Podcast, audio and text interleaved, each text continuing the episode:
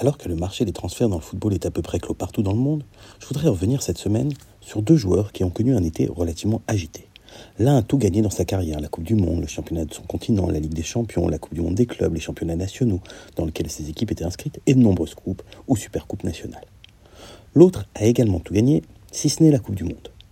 Le championnat de son continent, les Jeux Olympiques, la Ligue des Champions, la Coupe du Monde des clubs, les championnats nationaux dans lesquels ses équipes étaient également inscrites et de nombreuses coupes ou supercoupes nationales. Le premier a 37 ans et depuis le début de sa carrière, il aurait gagné entre 165 et 185 millions d'euros bruts.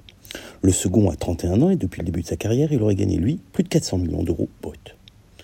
Invités à partir du PSG, ou ne souhaitant plus y rester, les versions divergent, les deux joueurs ont été amenés à trouver un autre club où exercer leur indiscutable et si rémunérateur talent.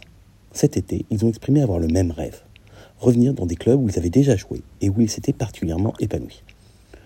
Le premier est parti pour sa ville natale, est parti dans sa ville natale, pardon, à Séville, pour y gagner sur l'année un salaire inférieur au million d'euros. Le second est parti à Riyad, en Arabie Saoudite, pour y gagner 274 000 euros par jour, soit environ 100 millions d'aides par an, hors prime. Et celles-ci sont nombreuses et très rémunératrices, et autres avantages en nature, ceux-là sont parfois indécents. Le premier jouera le deuxième plus grand championnat au monde et la Ligue des Champions.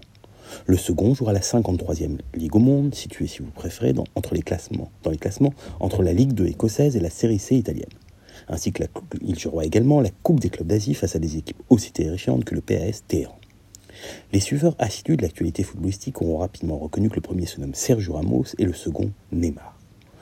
Le capitaine brésilien n'est pas un cas isolé du marché des transferts. De nombreux joueurs, et pas uniquement en fin de carrière, Neymar le prouve, ont accepté de jouer sous des températures moyennes supérieures à 30 degrés, pas vraiment l'idéal pour un footballeur, dans un championnat moyen plutôt que d'exercer leur talent au très haut niveau.